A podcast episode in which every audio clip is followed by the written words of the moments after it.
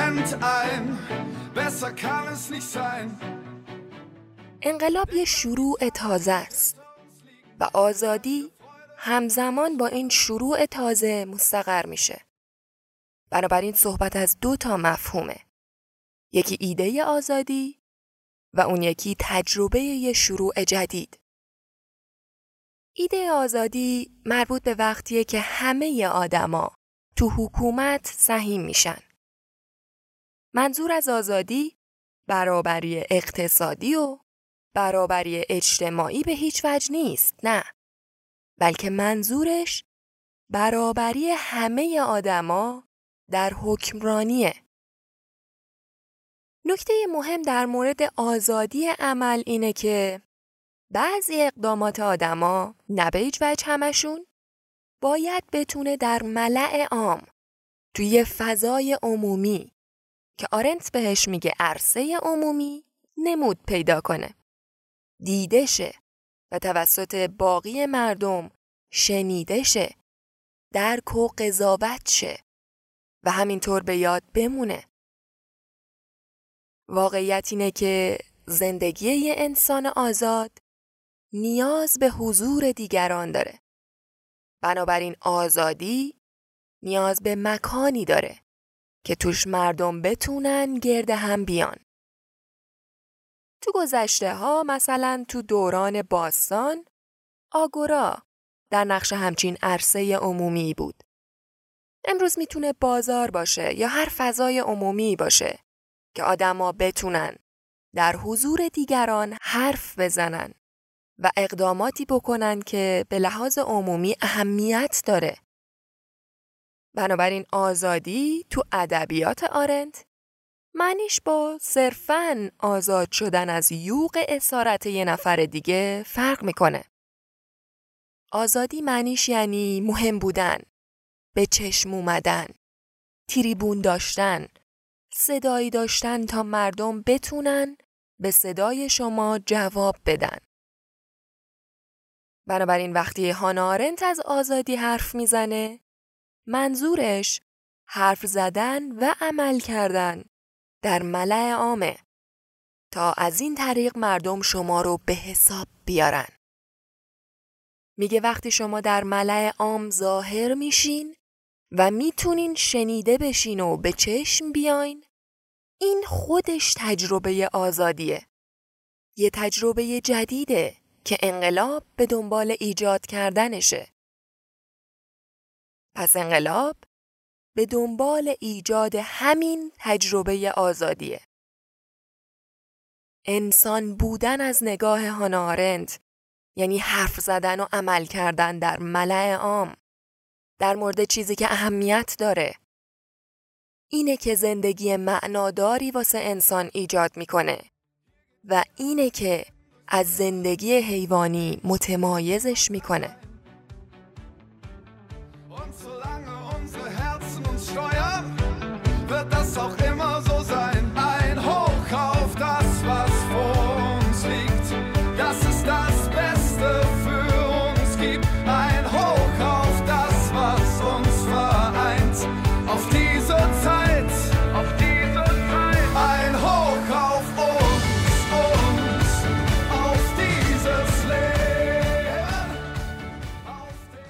سلام به خوره های کتاب.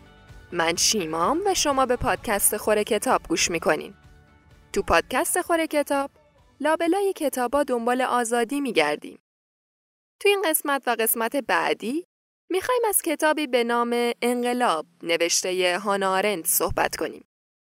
هانا آرنت یه متفکر سیاسیه و کتاب انقلاب آخرین کتابیه که در طول زندگیش تونست به پایان برسونه و تو سال هزار و نهصد و شصت و سه هم منتشرش کرد.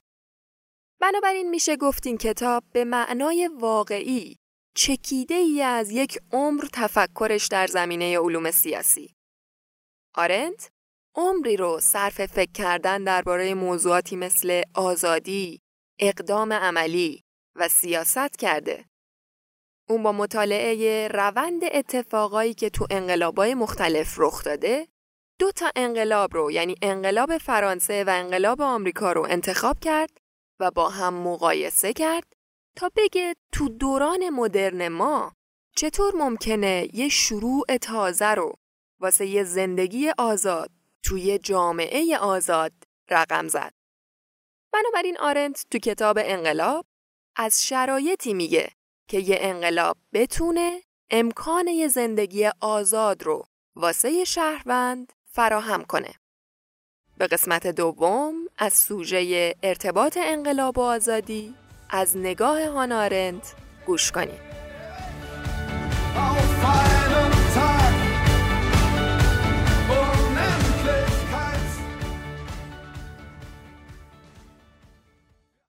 آرنت بعد از مطالعه تحقیقاتی که در مورد انقلاب آمریکا شده و مقایسش با انقلاب فرانسه، این دوتا انقلاب رو به عنوان دو نمونه از انقلاب‌های مهم دوران معاصر میدونه. حالا چرا دقیقاً این دوتا انقلاب؟ چرا مثلا انقلاب اکتبر روسیه نه؟ خب آرنت فکر میکنه انقلاب‌هایی که بعد از انقلاب آمریکا و فرانسه اتفاق افتادن از انقلاب فرانسه الگو برداری کردن و از طرف دیگه انقلاب آمریکا نمونه متفاوتی با انقلاب فرانسه است. در واقع تنها نمونه متفاوت. اون میگه این اتفاق بدیه که انقلاب‌ها بیشتر از مدل فرانسوی سرمشق گرفتن و حالا هدفش اینه که توی این کتاب استدلال کنه که چرا مدل آمریکایی انقلاب بود که موفق شد یه نظام سیاسی دموکراتیک پایه‌گذاری کنه، نه مدل فرانسویش. بنابراین اگه قصد دارین این کتاب خودتون کامل بخونین، با مقدار قابل توجهی اطلاعات در مورد انقلاب آمریکا و قانون اساسی این کشور روبرو میشین. از نظر هانا آرنت این انقلاب تونست حداقل واسه مدتی آزادی رو تو ایالات متحده آمریکا پایه‌گذاری کنه. اگرچه تو فصل آخر کتاب با عنوان سنت انقلابی و گنج گم شده آن در این باره توضیح میده که چرا فکر میکنه دستاورد انقلاب آمریکا که همون استقرار آزادیه، بسته به اینکه چطور قرائتی ازش داشته باشیم، اگه نگیم از دست رفته، حداقلش اینه که بگیم در معرض خطر از بین رفتنه. بنابراین اینجا قراره هم با تاریخ جمهوری آمریکا یکم آشنا بشیم و هم با فلسفه اون تفکر سیاسی که تضعیفش کرده. آرنت تو مقدمه کتاب به یه پیشبینی از لنین استناد میکنه که میگه جنگ‌ها و انقلاب‌ها اصلی ترین مسائل سیاسی قرن بیستم خواهند بود. اگرچه تا اینجای قرن بیست و یکم هم حرف بیراهی نبوده. ما هم شاهد بهار عربی بودیم، هم شاهد جنبش‌های انقلابی دیگه‌ای هستیم. سوال اینه که ما چرا انقدر راحت در مورد انقلاب حرف میزنیم؟ خب، یه بخش از استدلال‌های کتاب در این باره است که جنگ‌ها و انقلاب‌ها از تمام توجیهات ایدئولوژیک خودشون عبور کردن. بخشی به این خاطر که تکنولوژی ما به حدی پیشرفت کرده و به چنان سلاح‌های ویرانگری دست پیدا کردیم که جنگ به شکل سنتی خودش عملاً تبدیل شده به یه تهدید وجودی و اگزیستانسیال و دیگه اصلاً توجیهی پیدا نمی‌کنه.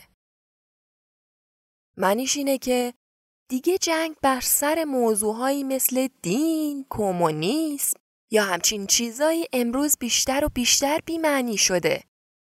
خصوصاً با توجه به انواع سلاح‌های اتمی و شیمیایی که بشر ساخته و قادر باهاش زندگی رو نابود کنه. چطور میخواید جونهای بیشماری رو که از دست میره تو جنگ یا نابود شدن یک کشور رو یا امثال اینجور خسارتهای اگزیستانسیال رو توجیه کنین؟ بنابراین توجیه جنگ تو همچین فضایی، فضایی که امکان نابودی کامل وجود داره، سخته. اینه که جنگ‌ها جاشونو به انقلابا دادن و تنها دلیلی که میتونه در گرفتن یک جنگ یا انقلابی رو توجیه کنه آزادیه. همون جمله مشهوری که میگه Give me liberty or give me death. به من آزادی بده یا جونمو بگیر. اگرچه که هانا آرنت تو مقاله دیگه‌ای با عنوان درباره آزادی آن فریدم میگه همچین ادعای چرنده، چون تعداد خیلی کمی از آدما هستن که مرگ رو به نبود آزادی ترجیح بدن. اما اون چه تو این جمله مهمه تأکید بر اهمیت آزادیه و میگه حداقل اینطور به نظر میاد که تنها راهی که جنگ‌ها و انقلاب‌ها رو تو دوران مدرن ما میشه توجیه کرد به خاطر ایده آزادیه. بنابراین تمام انقلاب‌ها به دنبال استقرار آزادی هن. آزادی سیاسی و قبل از هر چیز دیگه‌ای آزادی دلیلیه که انقلاب‌ها به خاطرش رخ میدن. آرنت میگه این ایده خیلی عجیبیه، چون آزادی تو دنیای معاصر ما روز به روز بیشتر داره تهدید میشه و بیشتر مورد حمله قرار میگیره. چند تا دلیل هم براش میاره. یکیش به خاطر خیزش علوم اجتماعیه. آرنت خیلی در مورد تأثیری که علوم اجتماعی رو دنیای مدرن ما میذاره نگران بود. چرا؟ چون میگفت علوم اجتماعی نگاهش به انسان جبریه. طوریه که انگار انسان یه ماهیتیه که میشه از طریق هنجارها و نرم‌های قابل پیشبینی رفتاری فهمیدش و درکش کرد. اما همچین واقعیتی در اصل پرده از این ایده برمی داره که علوم انسانی آزادی انسان رو نمی بینه. چون همیشه یه نمودار توزیع نرمال زنگوله‌ای شکلی وجود داره که وقتی ایده های علوم اجتماعی واسمون درونی سازی شد، اون وقتی که سخت میشه تصور کرد که میتونه از انسان رفتاری آزادانه سر بزنه. بنابراین از نظر هانا آرنت، علوم اجتماعی آزادی انسان رو دست کم میگیره. به عبارت دیگه هانا آرنت بهش میگه قانون اکثریت.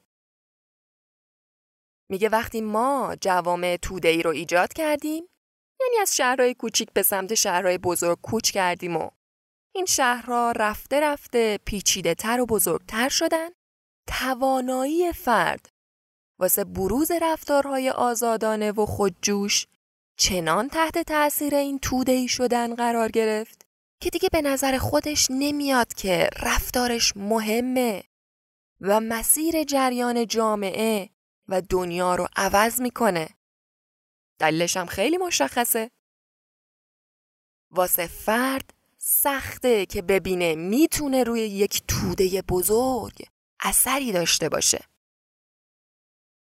بنابراین آرنت میگه قانون اکثریت آزادی انسان رو کم میکنه. و وقتی میگه عجیبه که جنگ ها و انقلاب ها تو دوران مدرن ما تنها توجیهی که میتونن داشته باشن به خاطر آزادیه، یه دلیلش همینه. اینجا بودیم که آرنت میگفت جنگ توجیه منطقی دیگه نداره. کی جنگ را میندازه مثلا واسه دفاع از حقوق اقتصادی؟ اونم وقتی معنی جنگ ویرانی و نابودیه. پس آزادی به عنوان آخرین و تنها راه توجیه واسه رخ دادن جنگ ها و انقلاب ها مطرح میشه. حالا موضوع مهم اینه که ببینیم منظور آرنت از آزادی چیه؟ تو فرهنگ واژگان آرنت، آزادی صرفاً رسیدن به یه سری حقوق مدنی و یه جورایی رها شدن از چنگ یه حاکم مستبد نیست. نه که منظورش از آزادی اینا نیست، بلکه منظورش صرفاً اینا نیست. یه مثال راحت‌تر میتونه منظور رو برسونه. مثلا تو همین ماجرای بهار عربی میبینیم که یه سری از اون کشورها تونستن از دست حاکمای ستمگرشون آزاد شن. ولی معنی پیروزیشون این نبود که تونستن یه نظام آزاد رو روی کار بیارن و مستقر کنن. یا مثلا در مقابلش آمریکا اولش تونست خودش رو از دست انگلیس آزاد کنه و بعد تونست آزادی رو تا مدتی مستقر کنه. بنابراین آرنت استدلال میکنه که آمریکا اولش آزاد شد و بعداً وقتی انقلابش به پیروزی رسید بلافاصله تونست این آزادی رو مستقر کنه. اما معنی این جمله چیه که آزادی رو پایه‌گذاری کنه، مستقر کنه یا همچی چیزی؟ آرنت میگه استقرار آزادی تو جامعه یعنی ورود به عرصه عمومی، پابلیک رلم و مشارکت در امور عمومی. یعنی شما آزادید که در ملأ عام، در عرصه عمومی حرف بزنین و اقدام کنین، طوری که مردم صدای شما رو بشنون و بهتون گوش بدن، طوری که به چشم بیاین و مهم باشین. بنابراین آزادی از یه جنبه به معنای مهم بودنه. به معنی اینه که شما فارغ از اینکه چقدر فقیر یا غنی هستید، فارغ از اینکه چه نژاد و قومیت و مذهبی دارید، این توان و ظرفیت رو دارین که به شیوهی که مهمه حرف بزنین و اقدام کنین.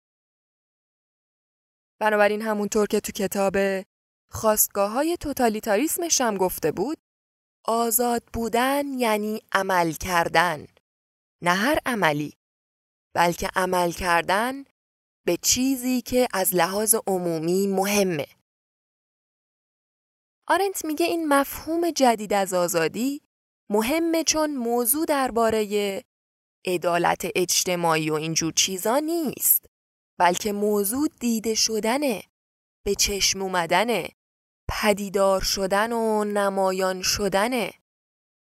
بنابراین آزادی اصلاً به معنی مثلا برابری اقتصادی نیست.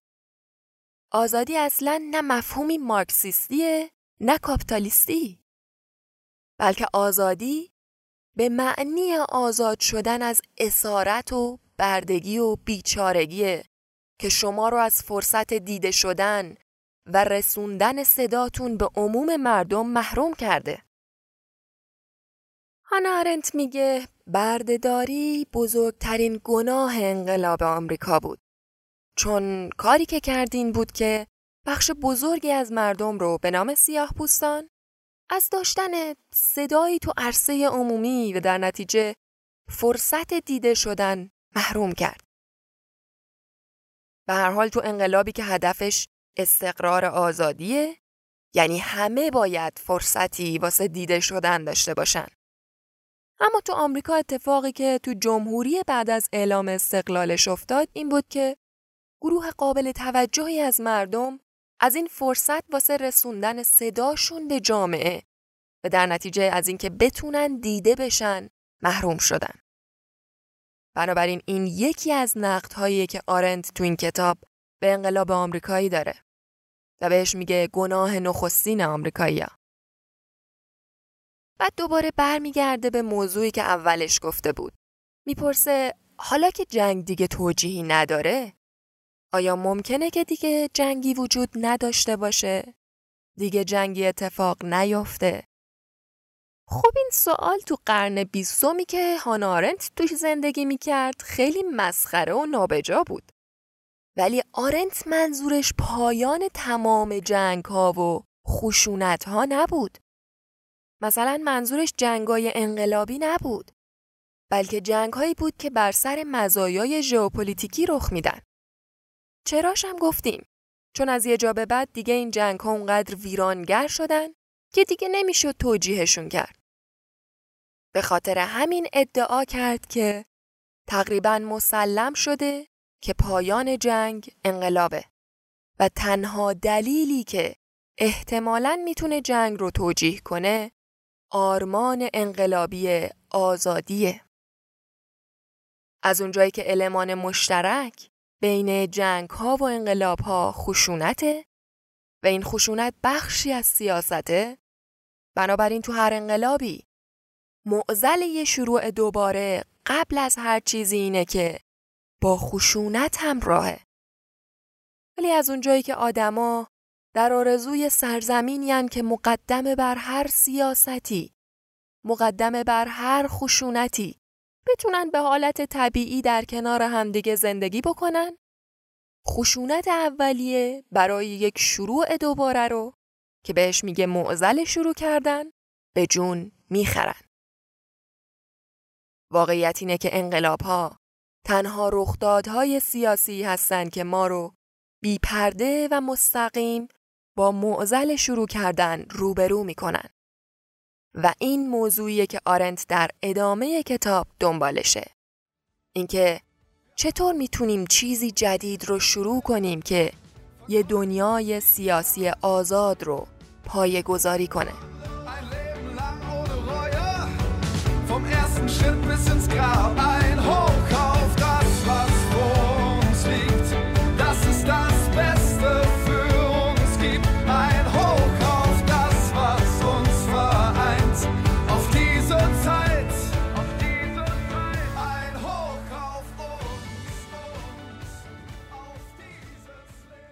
فصل اول، معنای انقلاب. بنابراین میبینین که آرنت صرفاً یه تعریف ساده در مورد انقلاب به همون نمیگه. نمیاد بگه اگه این و این و این اتفاق افتاد، انقلاب میشه. بلکه در این باره حرف میزنه که چرا ناگهان انقلاب‌ها در جهان معنا پیدا کردن. کلمه ناگهان رو هم واسه این به کار میبره چون از دید هانا آرنت تا قبل از انقلاب آمریکا و فرانسه اصلاً انقلابی رخ نداده. هرچی که بوده جنگ‌های داخلی و پایه‌گذاری حکومت‌های جدید بوده. آرنت فکر می‌کنه عصر انقلابا از اواخر قرن هجدهم شروع شد چون جنگ‌ها کم کم خیلی ویرانگر و در حد نابود کننده شدن. بنابراین توجیهی پیدا نمی‌کردن و به خاطر همین ناپدید شدن و به جاشون انقلاب‌ها پدیدار شدن. و در نهایت مفهوم آزادی تبدیل شد به تنها دلیلی که جنگ و انقلاب رو توجیه میتونه بکنه. به این ترتیبه که انقلابا نقش مهمتری تو دوران مدرن ما پیدا کردن. بنابراین از خودش پرسید که چیه که این انقلاب‌ها رو معنادار میکنه؟ از نظر هانا آرنت رابطه قدرتمندی وجود داره بین مفهوم انقلاب و آزادی. آزادی واسه آرنت دو چیزه، یکی مفهوم یا ایده آزادیه و اون یکی تجربه آزادی. و میگه واسه درک انقلابا تو عصر مدرن باید مفهوم آزادی، تجربه آزادی و تجربه یه شروع تازه با هم مقارن بشن. میگه به لحاظ تاریخی ایده آزادی از زمان یونان باستان با ایده برابری در هم تنیده بوده. ولی برابری چی؟ میگه این برابری نه برابری اقتصادیه نه اجتماعی، بلکه برابری سیاسیه. برابری در ابراز وجوده. به خاطر همینه که میگه همه آدما از تمام اقشار و اصناف و طبقات باید بتونن عین بقیه، یعنی یکسان با بقیه، در عرصه عمومی ظاهر شن، حرفشون رو بزنن و در مورد چیزی که اهمیت داره اقدام کنن. این حرفی که تو کتاب خاستگاههای توتالیتاریسم گفته بود. میگه حقوق بشر واقعی اینه که بشر حق داشته باشه از حقوقی برخوردار باشه و این حقوق شامل حرف زدن و اقدام کردن به شیوهی معنادار توی اجتماع سیاسیه. آزادی که هانا آرنت ازش حرف میزنه آزاد شدن از اسارت یه مستبد نیست. به یه بیان دیگه به معنی رها شدن از قید محدودیت نیست. درسته که رها شدن از محدودیت لازمه آزادیه، ولی دقیقاً خود آزادی نیست. آزادی که هانا آرنت ازش حرف میزنه بیشتر معنیش یعنی سخنرانی، یعنی تصمیم گیری، یعنی فن بیان، تفکر و متقاعد کردن دیگران، در حضور دیگران تا به عنوان انسان اهمیت داشته باشیم و تأثیرگذار باشیم. و انقلاب هم همینن. انقلاب ها فرایند پولدار کردن مردم فقیر نیستن، بلکه نمایان کردن و به رسمیت شناختن تمام آدم ها و موضوعاتی هن که تا اون روز ناپیدا بودن. واقعیت اینه که هدف انقلابیون آمریکا و فرانسه هم از اون اولش این نبود که ما میخوایم طرحی نو در بیاندازیم و یه چیز تازه‌ای خلق کنیم، بلکه تا اون لحظه فکر میکردن که میخوان برگردن و اون آزادی هایی رو که به نظرشون گم شده پس بگیرن. اما در طی اون نبرد و جنگ برای آزادی، در حینی که سر و کله خشونت پیدا میشه، اونا هم شروع میکنن یه حرکتی انجام میدن، یه تلاشی در ملأ عام میکنن که اهمیت پیدا میکنه و این تجربه اقدام عملی و جنگیدن و مهم شدن، این ارزشمند شدنی که از دل ایده آزادی بیرون اومده، تبدیل میشه به تجربه خود آزادی و تبدیل میشه به تجربه جدیدی که همین معنای انقلابه. اگرچه لزوماً به استقرار آزادی ممکنه ختم نشه. بعد آرنت از این میگه که این مفهوم آزادی رو نباید از انقلاب جدا کرد. میگه آدمایی که تو آمریکا انقلاب کردن خالقان تاریخ بودن. تاریخشون رو خودشون خلق کردن. بازیچه تاریخ نبودن. اینجا آرنت مثالی میاره از انقلاب اکتبر روسیه به عنوان انقلابی که از انقلاب فرانسه الگو برداری شده بود. ممکنه انقلاب اکتبر رو به اسم انقلاب بلشویکی هم شنیده باشیم. انقلابی که تزار سرنگون شد و کمونیستا تو روسیه قدرت رو به دست گرفتن و اتحاد جماهیر شوروی رو تأسیس کردن. انقلاب اکتبر قرار بود آرزوهای والای بشر رو محقق کنه، اما چی شد؟ تبدیل شد به پتکی بر همه اون آرزوها و تمام اونها رو با خاک یکسان کرد. نکته جالب توجه در مورد انقلاب اکتبر که باید بهش توجه کرد اینه که به خاطر یه تجربه پیشبینی نشده نبود که به بیراه رفت، بلکه دقیقاً به خاطر مدل سازی آگاهانه از مسیر انقلاب فرانسه بود که به یه فاجعه ختم شد. تا جایی که روسا به این فکر افتادن که واسه پیروزی انقلابشون هم باید یه ایدئولوژی واسه خودشون دست و پا کنن و هم باید دست به دامن ترور شن تا مثل فرانسه اون اتفاقایی بیفته که باید بیفته و منجر به براندازی نظام تزار شه و نوع تازه‌ای از شخصیت رو خلق کنه که بتونه تو این دنیای ایدئولوژیک جدید زندگی کنه.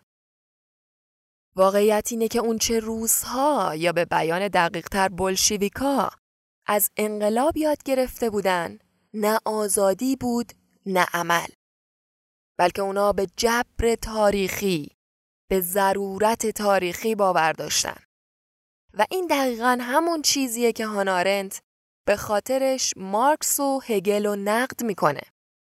چرا؟ به خاطر رویکرد جبری و صرفاً علمیشون نسبت به سیاست.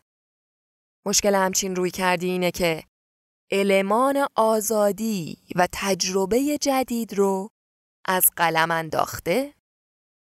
بنابراین وقتی تو جنبشی این المان ها یعنی آزادی و تجربه جدید نباشن، هرچی که باشه دیگه از مفهوم انقلاب حرف نمیزنیم.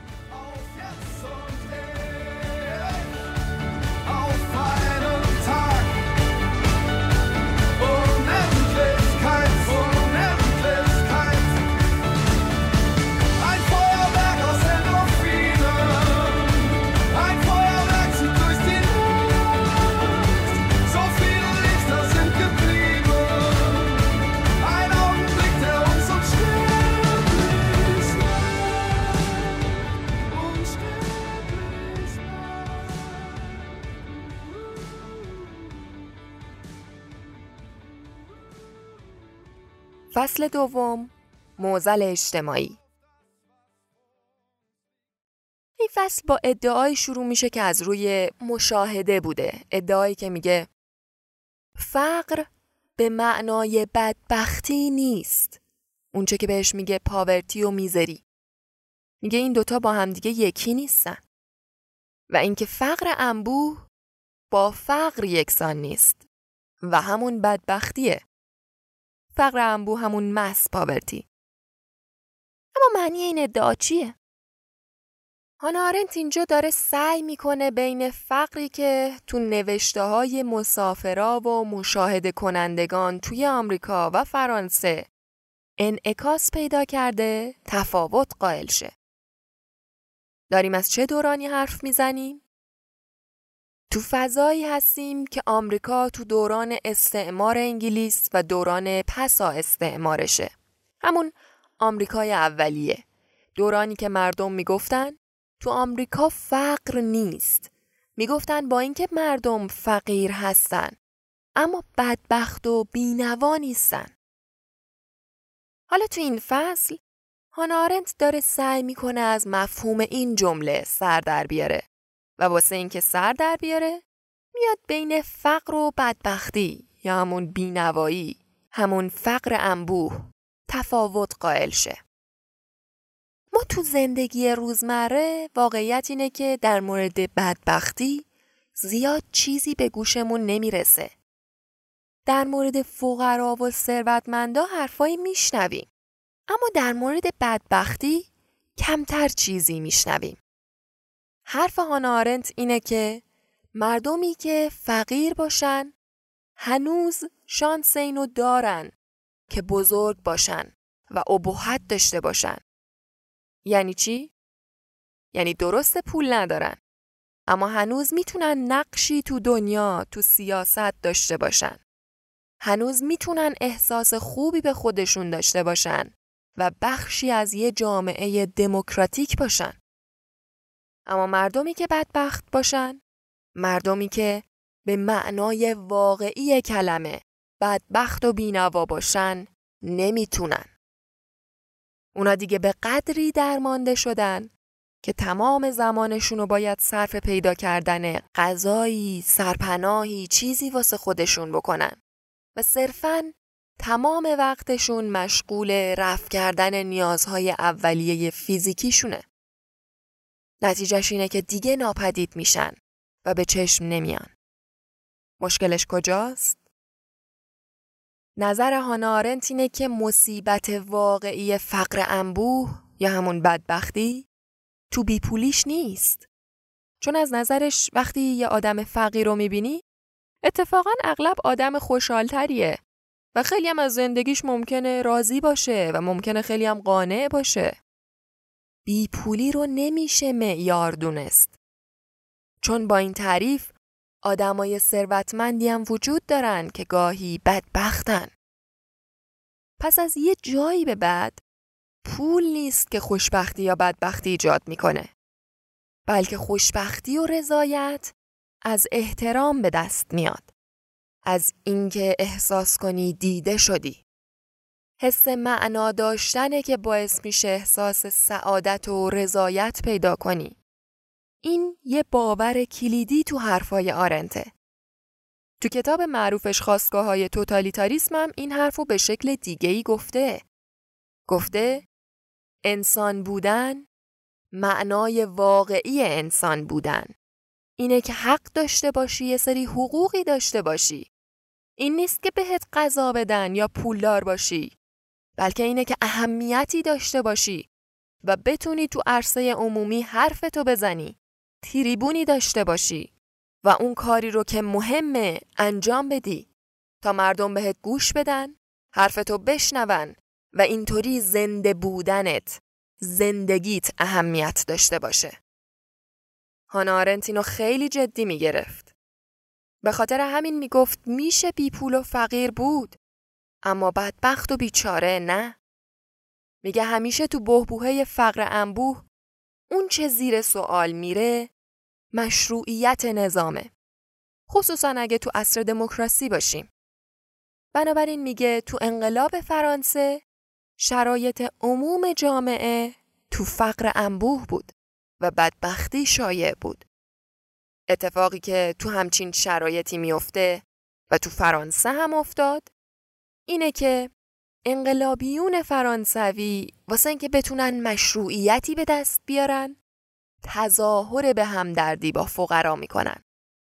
کاری که یه جورایی تو اندیشه های روسو ارزش به حساب میومد. این احساس همدردی بعداً توسط روبسپیر و باقی انقلابیون فرانسه به انحراف کشیده شد و تبدیل شد به حسی که هانا آرنت اسمشو میذاره ترحم و دلسوزی. ترحم برای توده های انبوه بیچارگان.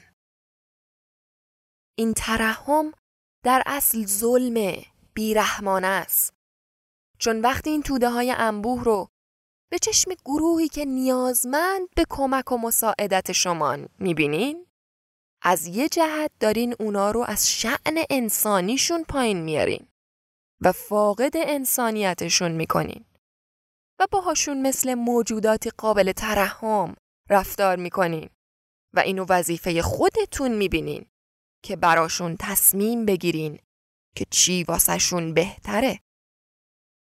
واقعیت اینه که همچین حسی شما رو میندازه تو ورطه یه جور ساده‌لوحی آرمانگرایانه درباره بشردوستی. اما بشردوستی واقعی این نیست. چون شما بیشتر باعث میشید این مردم بی‌نوا ناچیز شن، بیشتر به چشم نیان و بی اهمیت باشن. چون شما این که براشون تصمیم میگیرین چی واسه شون بهتره و شما این که براشون تعیین میکنین چی درسته. به خاطر همینه که هانا آرنت میگه ترحم میتونه از خود ظلم هم بیرحمانه تر باشه. از خیلی جهات همین معضل اجتماعیه که منظورش بدبختی و فقر انبوهه که باعث میشه انقلاب‌ها به انحراف کشیده شن. انقلاب‌ها برای آزادی اتفاق می‌افتن. واسه اینکه همه آدما غنی و فقیر بتونن دیده شن و تو عرصه عمومی تو جامعه اثرگذار باشن و بنابراین مهم باشن و اهمیت پیدا کنن.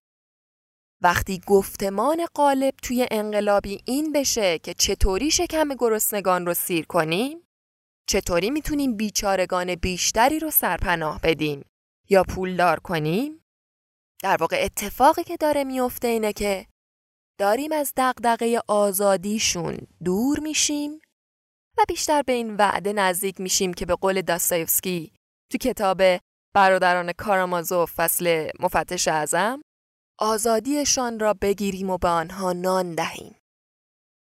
آرنت به همین خاطر گریزی هم میزنه به همین فصل مفتش اعظم. داستایفسکی تو این فصل یه ادعای اصلی رو از زبان مفتش اعظم تو شرایطی مطرح میکنه که مسیح به زمین برگشته و مفتش اعظم بازداشتش کرده و بهش میگه مردم در واقع آزادی براشون مهم نیست. تنها چیزی که براشون مهمه اینه که بهشون غذا بدی و سرگرمشون کنی.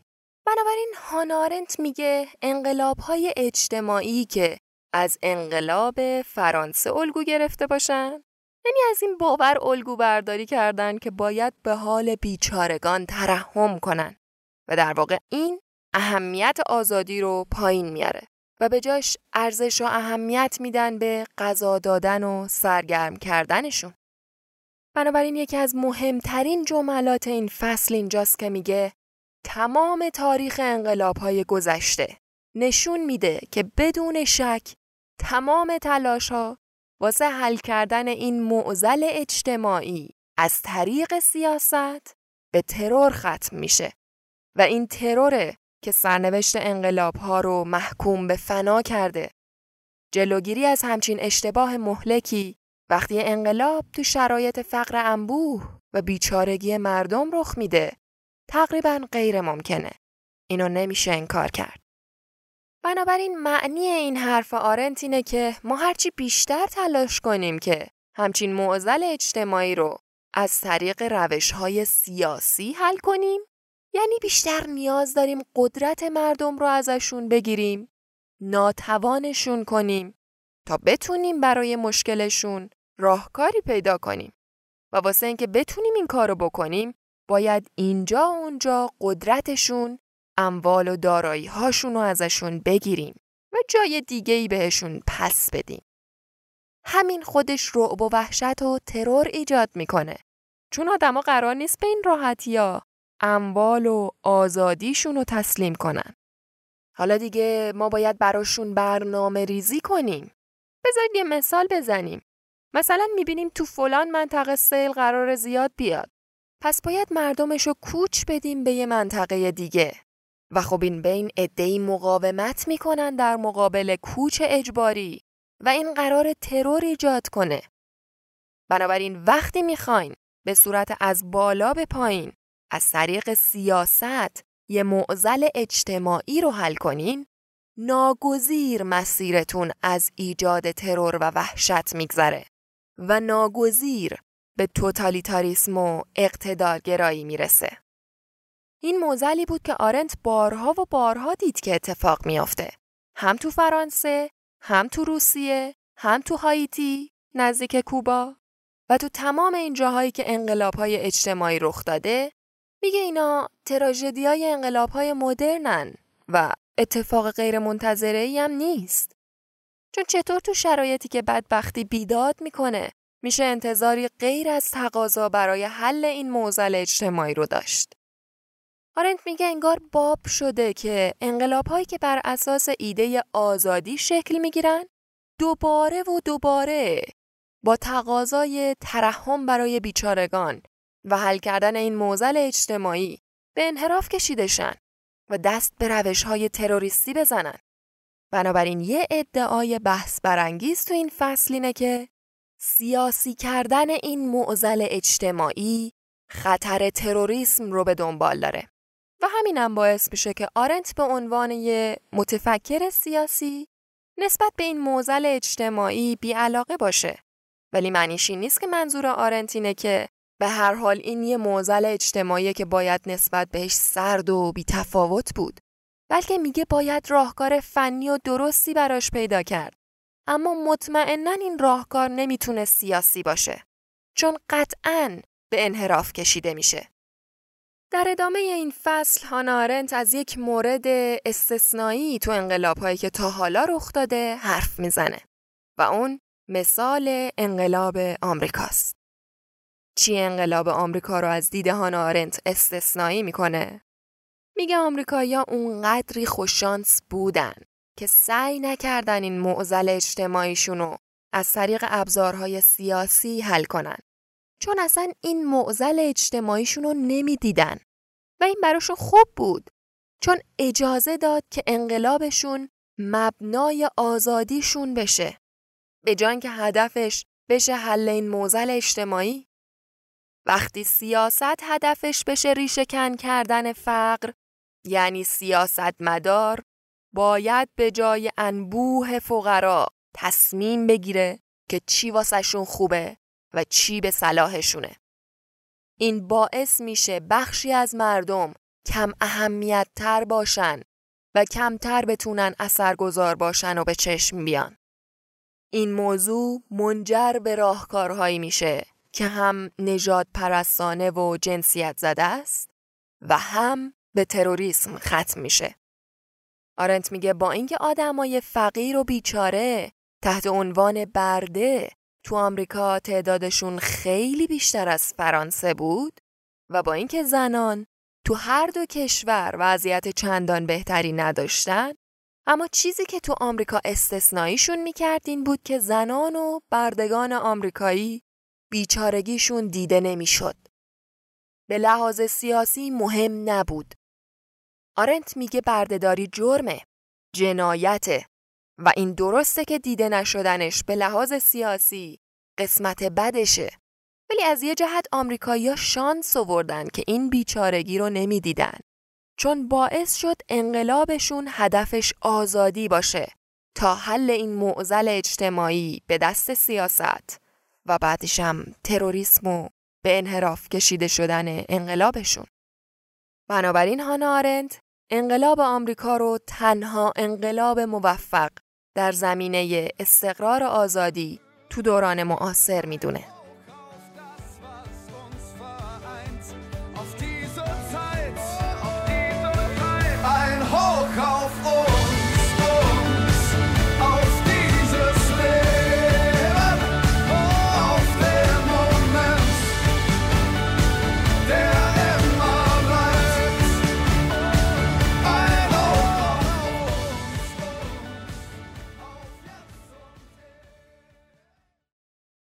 فصل سوم، در جستجوی خوشبختی. واقعیت اینه که هانا آرنت عمری رو صرف فکر کردن به این کرد که بین آزادی و اقدام عملی و سیاست چه ارتباطی وجود داره و به همین خاطر انقلاب‌های آمریکا و فرانسه رو با همدیگه مقایسه کرد تا بگه چطوری میشه یه شروع تازه رو واسه داشتن یک زندگی آزاد توی جامعه آزاد رقم زد. بنابراین استدلال فصل سوم این کتاب در واقع میگه در یک معنا مفهوم انقلاب با امکان ایجاد زندگی آزاد برای شهروند مرتبطه. تو مقدمه کتابش هم توضیح داده بود که چطور فقط آزادیه که میتونه تو دوران معاصر وقوع جنگ ها و انقلاب ها رو توجیه کنه. اما حالا میخوایم ببینیم اون روح انقلابی که هانا آرنت ازش حرف میزنه چیه و این روحی که معتقده هم تو انقلاب آمریکا و هم تو فرانسه شایع بود و حاکم بود چرا در معرض خطر نابودی قرار گرفته و حتی ممکنه فراموش شه و از دست بره، تا جایی که تو فصل آخر کتاب به عنوان سنت انقلابی و گنج گم شده آن در این مورد هشدار میده که آمریکا سنت انقلابیشو از دست داده. بنابراین اول در مورد این موضوع توضیح میده که اصلاً این روح انقلابی چیه که باید حواسمون بهش باشه. بیانیه استقلال آمریکا که دست نوشته‌شو توماس جفرسون تهیه کرد، دنیا رو عوض کرد. جفرسون حرف جان لاک رو که گفته بود زندگی، آزادی، مالکیت، شعاری که باستیام تو کتاب قانون آورده بود، اگه یادتون باشه، Life, Liberty, Property، اومد تغییر داد به زندگی، آزادی، جستجوی خوشبختی. Life, Liberty, Pursuit of Happiness.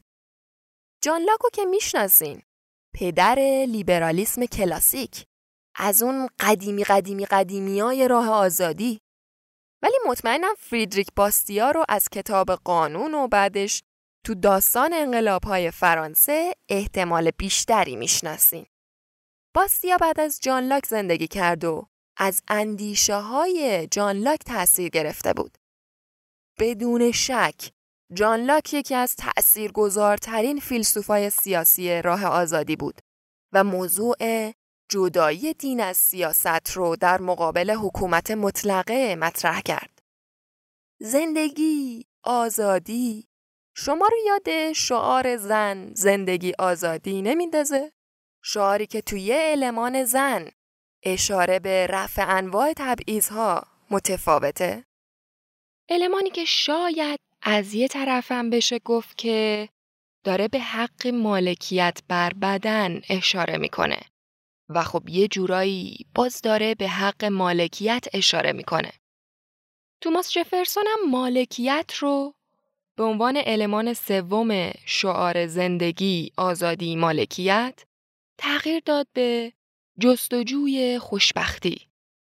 اما معنی این تغییر چی بود؟ از نگاه هانا آرنت این تغییر المان سوم به جستجوی خوشبختی هم مبتکرانه است و هم به خاطر برداشت دو پهلویی که میشه ازش کرد درد سرساز شد. اون میگه تغییر هدف انقلاب آمریکا به جستجوی خوشبختی اونقدر هم خالی از اشتباه نبود.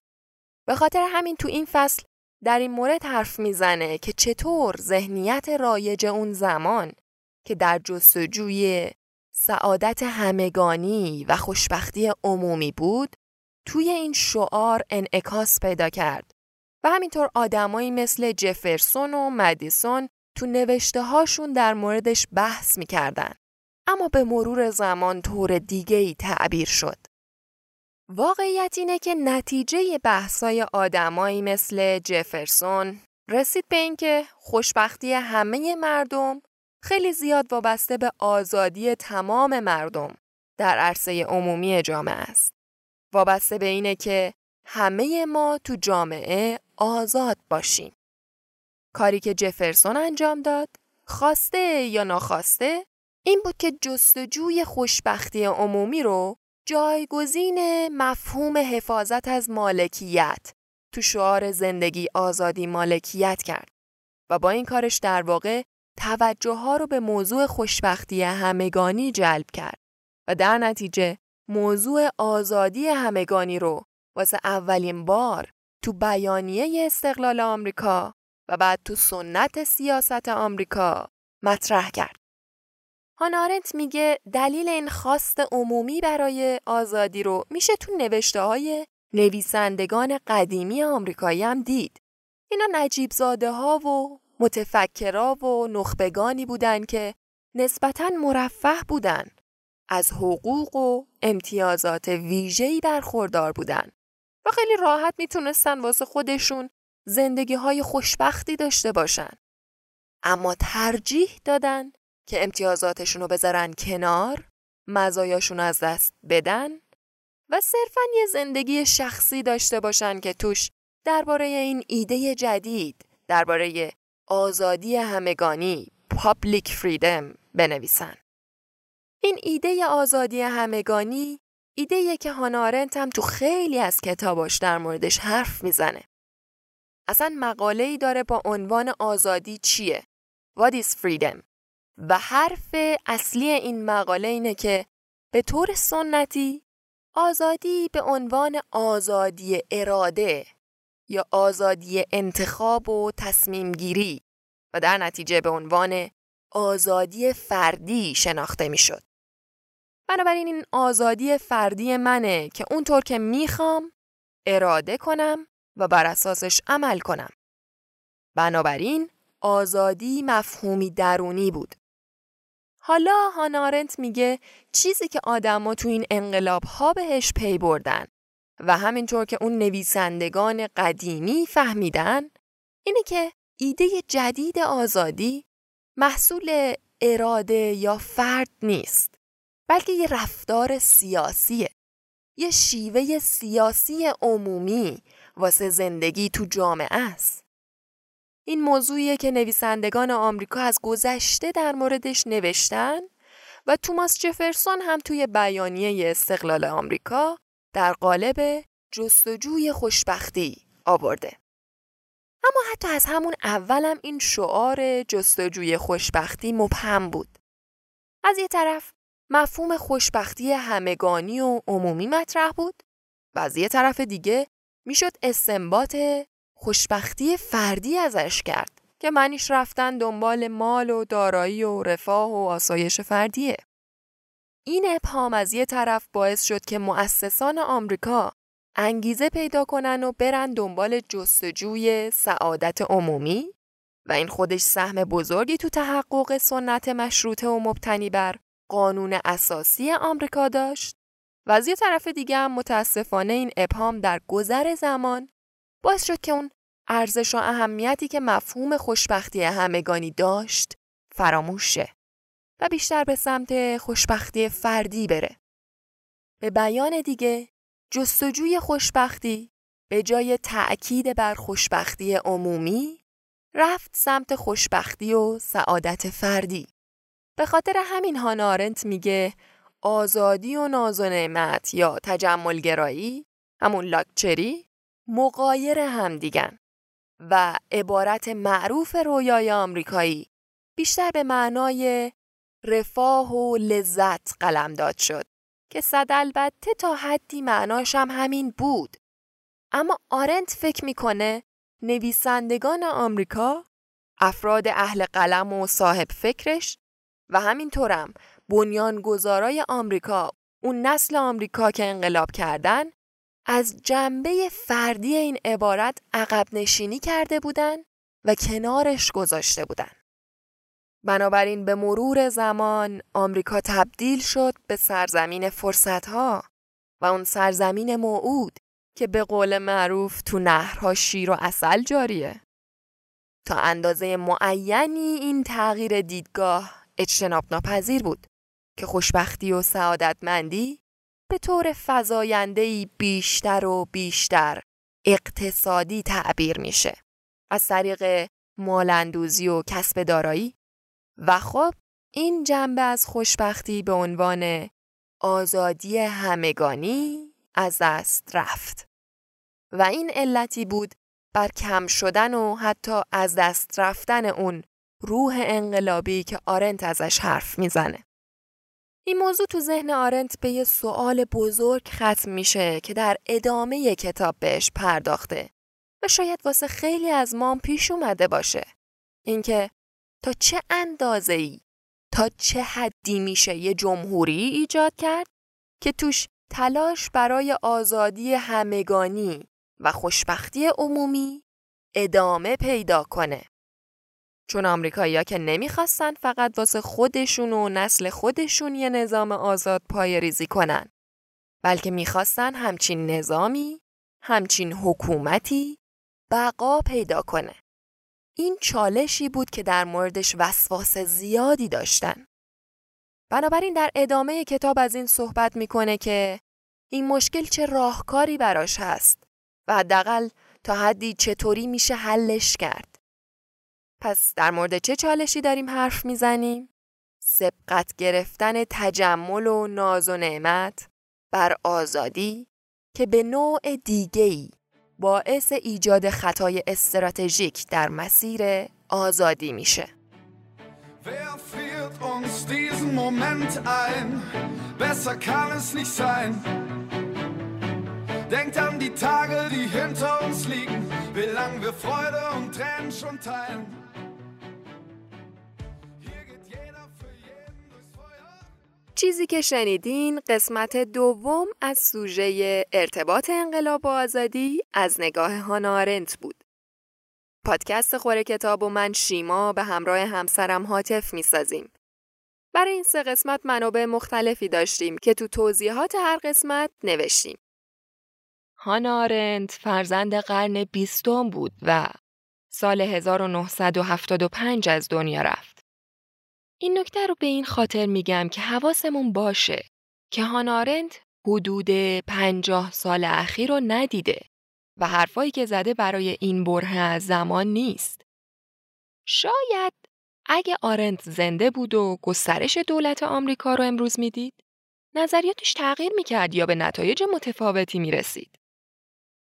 با این وجود، هانا آرنت فیلسوف سیاسی بزرگی بود و آثاری به جا گذاشت که هنوزم تأثیر گذاره.